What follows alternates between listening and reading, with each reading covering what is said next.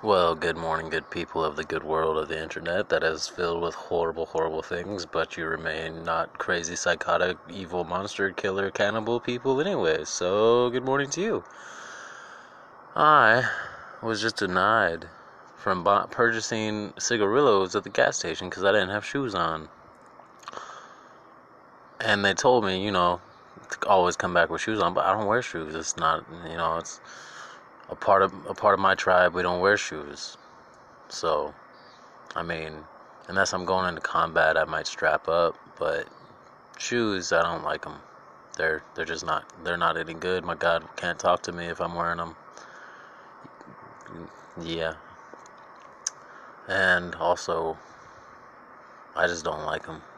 And you know, my six toes are starting to grow, so uh, man, I wish they hadn't chopped them off whenever they fucking I was born.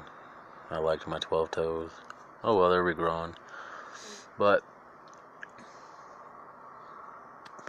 I don't know, Peter, fuck it, it's just so weird. This world can't recognize a prophet anymore.